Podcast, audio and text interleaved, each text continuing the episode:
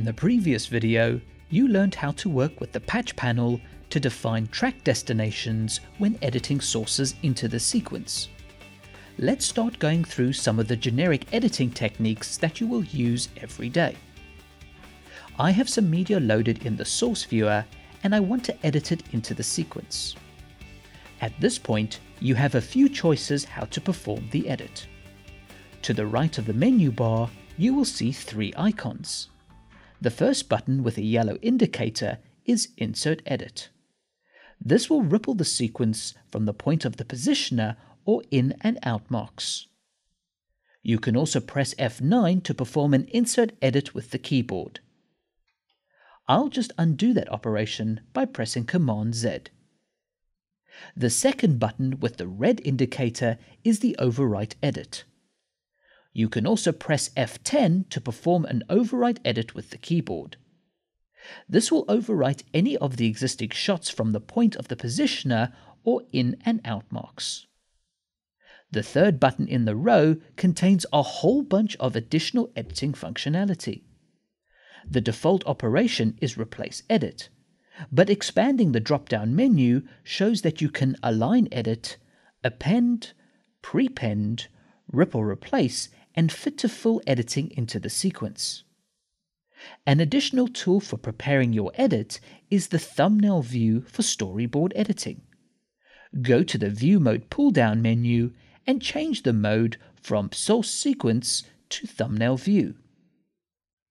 To determine what you see in the thumbnail view is controlled in the Media Library. In the View column, you will see an eye icon that is in line with a library or folder. This eye icon tells you what library or folder you are looking at. Currently, you can only view the contents of one library or folder at a time in the thumbnail view. To switch the thumbnail view between libraries and folders, just click the empty squares in the View column to display the library or folder contents. Compared to other nonlinear editors, this would be the equivalent of viewing your source thumbnails in a bin. The thumbnails are sitting in a free floating environment. To tidy up the thumbnails, click on the gear pull down menu and choose Arrange and select Clean Up All. You can now go ahead through the process of organizing your media in a storyboard edit. You can scrub the thumbnails, play the media, as well as mark them up for the edit. Once you have made your creative editorial choices, you select your first shot of the edit and then hold Command and click through the rest of the shots in the correct order. You will notice that as you select the clips, they are also being selected in the media library. It doesn't matter where you select the clips, whether in the thumbnail view or the media library. With all the clips selected, drag the selection down to the sequence.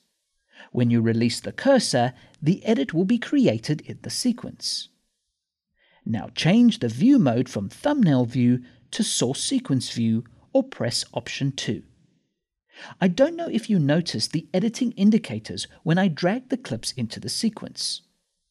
I'll undo what I did with Command Z and then I'll drag the selection back into the edit. Without releasing the cursor, I'll hover the selection over video track 1.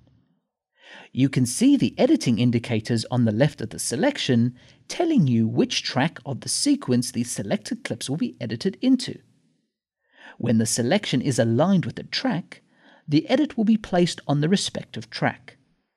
However, if the selection was placed above any existing tracks, a new track will be created and the selected clips will be edited onto the new track.